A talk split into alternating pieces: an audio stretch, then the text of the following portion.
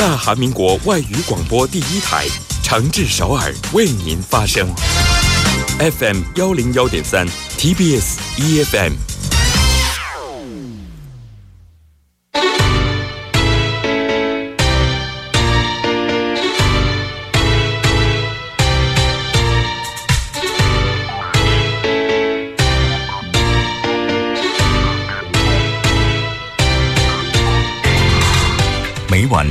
到八点，以全新的角度、精准的定位，为你奉上最新最快的新闻资讯。锁定《新闻在路上》。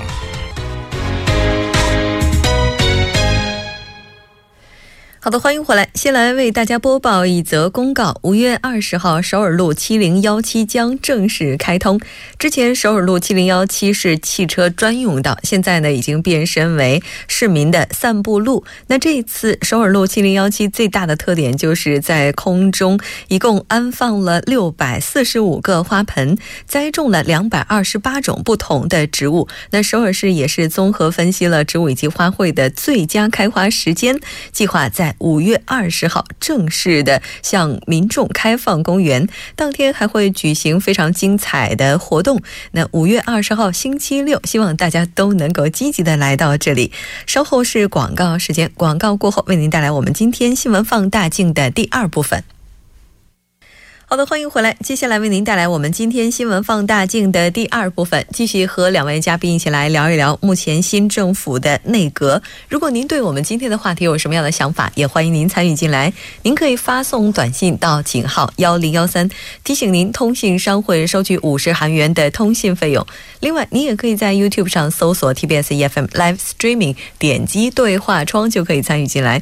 那刚才我们提到了说，这个新政府他在组建内阁的时候，可能因为人选的问题哈，想要把女性的内阁成员跟男性内阁成员就同等的去选进来的话，是有一定难度的。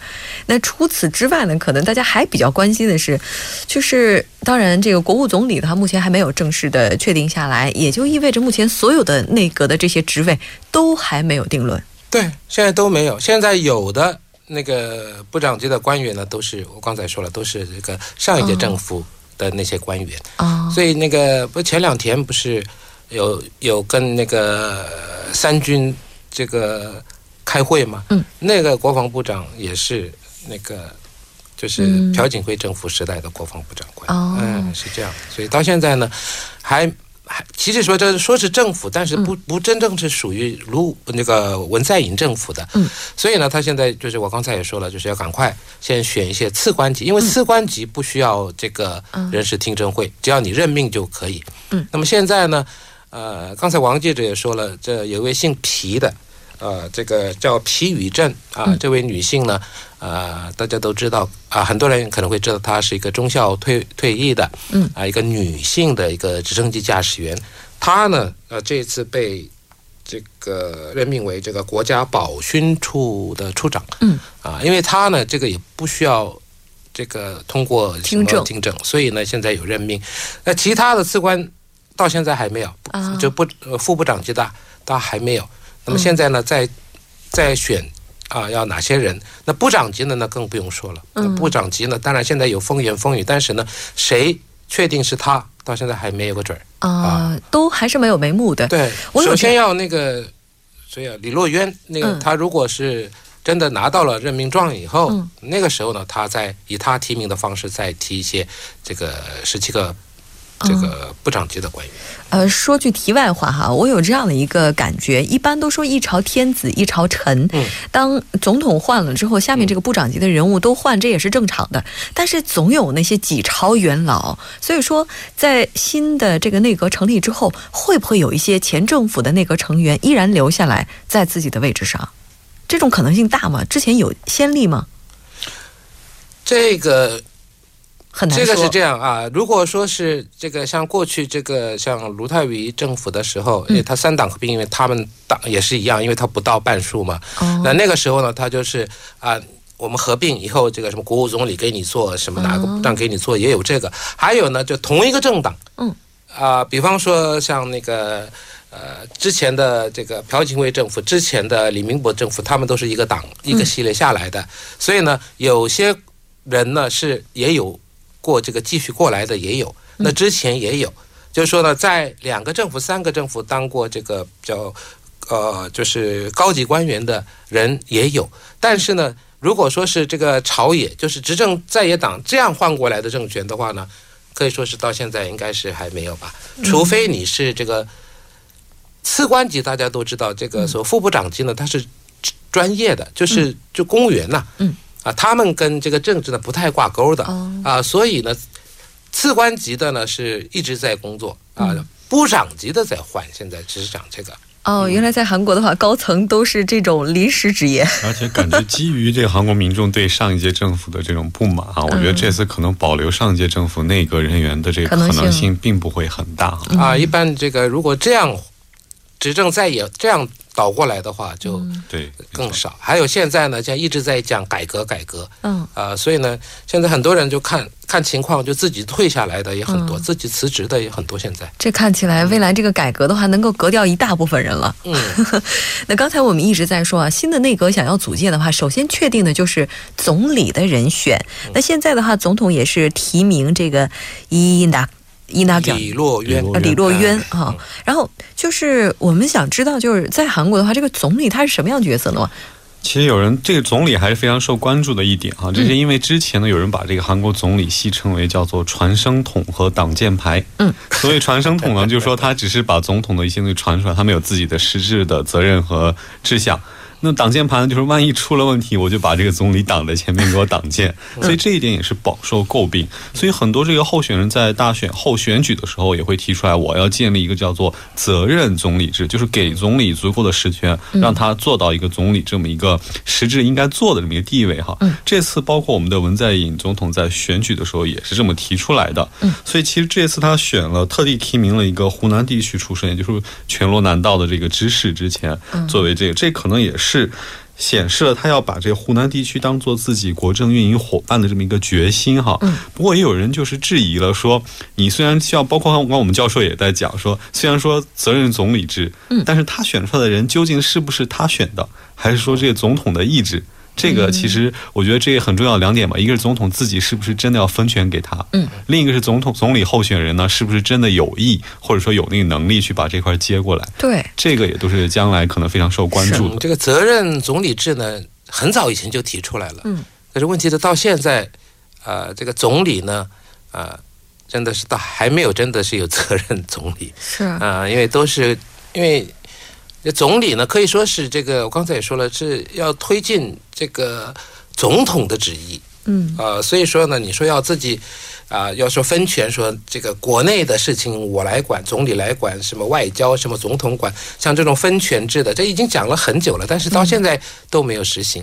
而而且呢，你以前啊，在竞选的时候可以这么说，但你当上了总统以后呢，那这个权利他一般是不太可能说完全啊。那么，那么大部分啊，分给其他的一些啊人也好，什么其他的什么总理也好。不过，可能韩国民众还是比较期待的是能走这个，因为他们其实好多我的韩国朋友也在说哈，在过去这韩国总统的这些权职权实在太大了，而且包括这个文总统在上任第一天在国会发表演讲的时候就提到，要最大限度的去分享总统的这个帝王式的权利，去把这个削减。其实我觉得这也可能从一个侧面显示他的一个意志。我倒个人觉得，可能这只是个人推测哈，可能未来会不会他会给总理更大一点的权利？是啊，这个呢，我周边也有很多人说，这个就好像同很同意这个王记者说的话，说这个文在寅这位总统呢，呃，很可能这个不同于历届总统，对，可能把相当部分的权利呢。会分出去，会分给这个国务总理也好，怎么样也好。当然，文总统的话，他如果把这个权力分出去的话，应该是实现了自己的承诺。嗯。但是，就像刚才两位提到的这样，接的这个人他也要能接得住才行，对吧？那现在这个李洛渊的话，他到目前为止这个舆论评价怎么样呢？就是他呢，这个刚才王记者也介绍过了，他是这个呃全罗南道人。嗯。这个呢是这个文在寅总统在这个竞选总统的时候，他就说了，他会总理呢，他一定会排斥这个岭南地区的，嗯。啊，因为他本身是岭南出身，而且呢，这个共同民主党呢，它的根基可以说也是在这个湖南地区，嗯，所以呢，他为了这个什么东西的和谐也好，或者是啊安排东西的安排、官职的安排上也好，那么听说呢，在他当选总统十几天以前，他就跟这个李洛渊有过接触，说希望说我如果当上总统的话，就请你啊，请你出来啊当这个国务总理。那么大概那个时候大概就点头了，因为那个时候他已经是全他是这全罗南道的道指使嘛。李洛渊呢之前呢他一直是在在野党啊，那么他呢呃是四选的国会议员，当了四次国会议员，然后呢这个前两年他参加这个。呃，全罗南道道知识的竞选，然后呢，当上了道知事。他呢，也是这个新闻界人士，他是东亚日报记者出身的，嗯啊，所以呢，啊，对这个一般这个国内的一些消息啊，这样这种方面呢，他好像掌握的比较好一些。嗯，而且呢，他有四四次的这个国会议员的经历，还有呢，他在这个道里面做了最高领导，对吗？就好像全罗南道知事，那么。可也可以说是首尔市市长一样的，就是有这种啊行政方面的这个经验在这里，所以呢啊这样说那样说呢啊还是可以说是比较适当的人选啊。当然呢，这个在听证会的时候会翻什么我都不太清楚了。但是呢，最近听说什么又是他太太、他夫人呢什么强卖他的画儿。什么？有他儿子什么那个那叫什么赠与税啊？那个什么什么什么租金呢？押金里面有一部分是他爸爸给的，有什么叫？像这种呢，听证会开始以前肯定有很多这个。如果你是学者，你去当的话，他肯定去翻你的硕士论文、博士论文，有没有抄这一段那一段啊？像这肯定会有这个。那这一次呢，好像是这个自由韩国党啊，好像好像说是抓了个大的。说在这边等等那个听证会，我不知道那个大是多么大啊，反正是有口风出来了，嗯，有有露出来。但是我想，如果是这样，呃，那个就是跟那个国民之党如果能嗯携手的话，那就半数了嘛，那就那就可能会通过。问题是这国民之党。呃，现在怎样的一个态度？哦，这他也是很模糊，蛮模糊，嗯，呃，模棱两可，好像又要合作又不合作，啊，这政治界就是这样子。呃，这可能也是喜欢政治的人喜欢他的原因吧，因为总是存在着很多的未知以及变数。那刚才也提到了，这个李洛渊他现在的话已经进入了正式的听证的一个流程了哈。那这个具体是在什么时候呢？那么目前韩国的这个临时国会准备在六月召开哈，实际召开的日期是从五月二十九号到六月二十七号，那么为期三十天。全体会议呢将在最后的六月二十九号、三十一号两天举行。嗯，那么三十一号的会议将会最终去表决这个总理的批准案。那么根据人事听证会法，韩国国会呢需要在收到这个人事听证申请之后，在二十天内。完成这个听证程序，所以说目前较情况来看的话，在六月三十一号之前走完这个总理听证程序的这个还是比较有利的。嗯，嗯，六月三十号之前，三十一号之前。嗯，现在这个文在寅总统呢，希望是越快越好。嗯，没错啊，赶快了结了以后，才能在。再推荐一些部长级官员，赶快成立真正的这个所谓的文在寅政府。嗯，啊，这样的话就是啊，办事情也比较好办，不像现在这样。呃，部长呢是上一个政权的，所以这个要办事情也是不那么容易。现在还是就比如说一个人，然后你手中的这个工具，如果拿着不顺手的话，我们很难期待他的工作能够开展的比较顺利。可能目前新政府面临的就是这样一个窘状了。那新政府和以往的政府格局相比的话，它可能会有哪方面的区别是比较大的呢？呃，其实我们常常说什么新官上任三把火，嗯，啊，这个刚刚上台呢，就就下马威的也多啊，这个，呃，不管是这个政府也好啊，其他也好，都是这样的。那么当然啊，因为这个总是存在着一些贪污腐化嘛，嗯，不论是哪个政权，所以呢，他每个政权一上来呢，就是要大刀阔斧的要怎么样要。啊，改革啊，啊，要什么创新呢？什么很多一大堆一大堆，而且呢，这个其实这个文在寅总统呢，在竞选期间呢，他也做出了许多公约，那里面呢有很多就是也有反腐方面的，所以呢，现在好像。这个刀尖呢，好像是指在一些需要改革的部门，尤其是刚才说的那个检察厅啊，像这一方面。还有呢，呃，昨天那个公布了这个新的公正教育委员会的委员长啊，这个人叫金尚祖，这个人是以前他是这呃他是汉城大学的教授，他以前我们都说他是财阀的阻击手。嗯他专门去弄财阀的，那么他呢，被任命为这个公正教育委员会的委员长。那这个意思呢，就是说要对财阀进行大大的改革。那么其间其中呢，包括要什么，要公平的竞争、透明的经营啊，还有这个禁止这个交叉持股等等的，现在都对准在那方面。所以呢，他当他现在是这个当上了这公正交易委员会的委员长呢，肯定。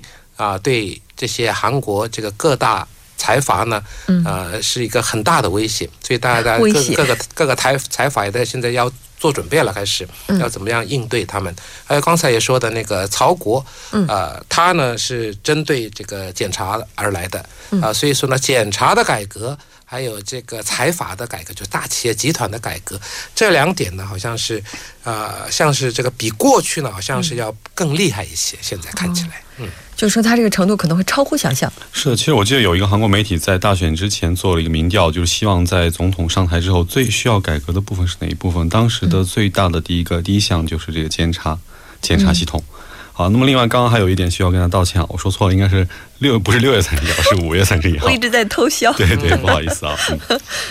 然后其实关于这个新政府目前这个改革的话，我们其实已经能够看到一个苗头了。它在很多的方面的话，这个力度还是非常大的。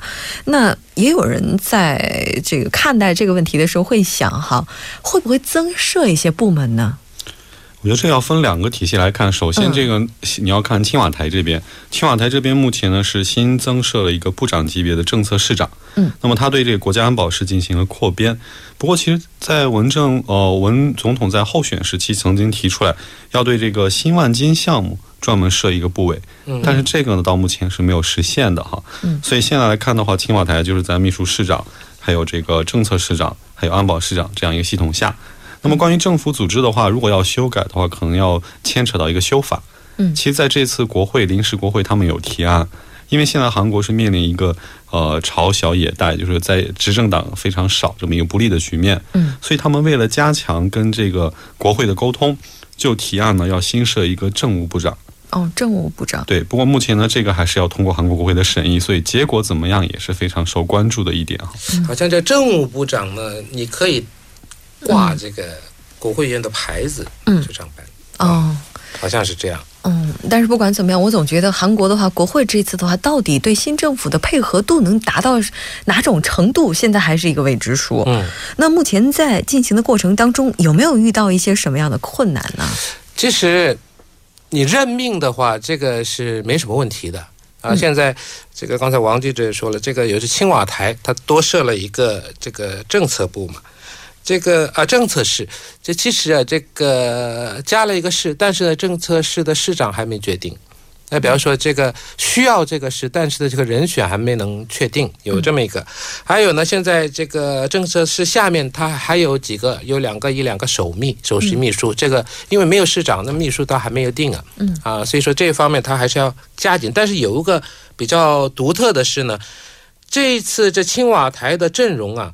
嗯，比较年轻，现到现在为止，平均年龄只有五五五十四四岁吗？那个其实那秘书处长还更 年年纪更轻，他才五十一岁啊！啊，有人开玩笑说这届的是颜值天团。什么叫颜值天团？就颜值非常高，颜值非常高，长得非常帅。对，但但其实，但其实有一点，我觉得非常值得注意的是，他到目前为止有非常重要的岗位没有定下来，就是这个外交安保市长。对，所以有人分析，这是他内部出现了一个权力斗争，到底是同盟派还是自主派？你说我是要跟别的党结盟，还是要我自主来？所以目前两个人选，还是今天那个呃文总统也说，他在正在这个外交和国家安全之间做考量。嗯，他要最终通过这个来决定谁来做这个安保事。对，所以这一方面他考虑的比较久一些。是，呃，不然的话他会有一些人选会出来的，到现在还没有。还有一个特点呢，就是不知道两位有没有听说过，这一次青瓦台的阵容啊，我们叫它手势舞，听说过吗？首饰五，首事务是什么？这里面呢有几个人，像这个秘书师长也好，社会这个革新首席秘书，还有人事首席秘书、社会首席秘书，他们呢都是曾经在首尔市政府工作过的啊。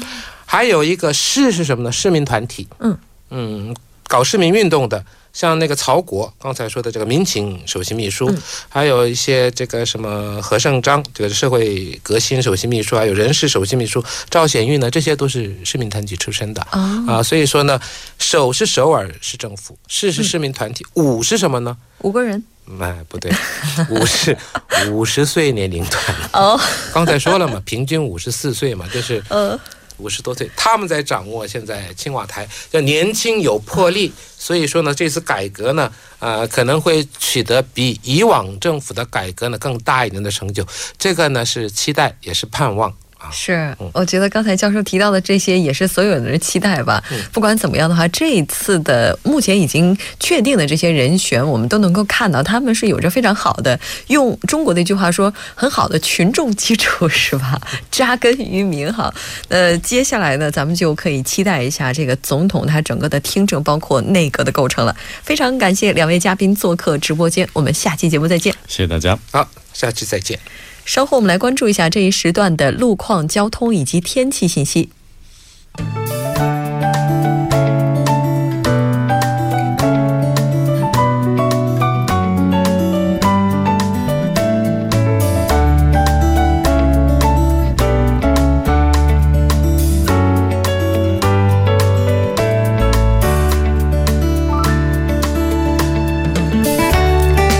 是晚间七点五十三分，这里是由影月为大家带来今天节目最后一段的首尔市交通及天气情况。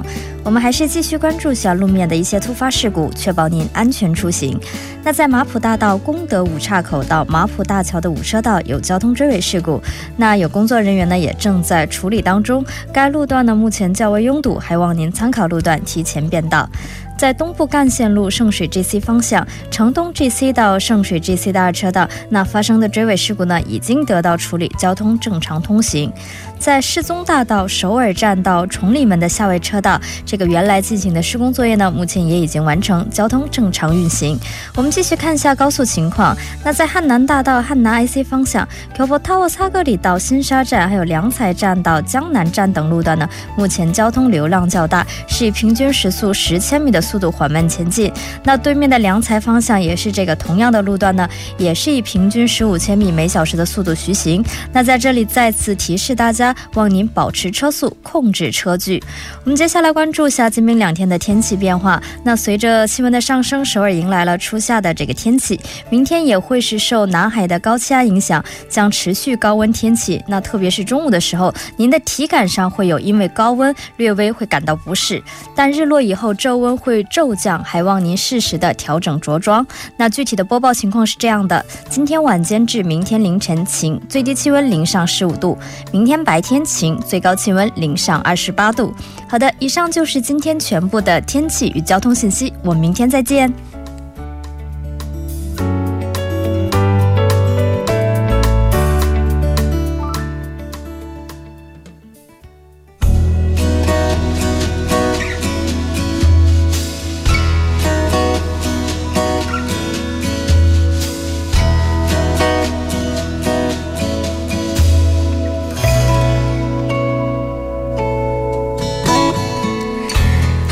这里，我们今天新闻在路上两小时的节目马上就要接近尾声了。最后，依然为您送上我们今天的结束新闻。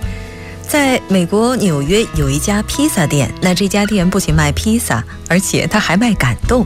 有媒体这样报道：一位刚刚失去爱人的男士突然找到这家店，表达了感谢，因为当他打开披萨盒子的瞬间，看到了写在包装盒里的一行字。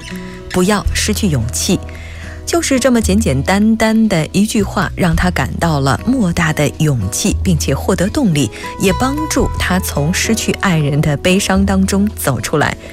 据了解呢，这家店不仅通过这种方式去帮助别人，也会免费赠送披萨给一些比较贫困的、比较困难的人，比如说单亲妈妈、经常出入危险场所的警察或者是消防官等等。赠人玫瑰，手有余香。相信呢，我们的善举会给他人带来更多的快乐，但同时也会给自己带来更多的幸运。好的，以上就是我们今天新闻在路上两小时的全部内容。非常感谢您的陪伴，明天晚上同一时间依然陪您在路上。我是木真。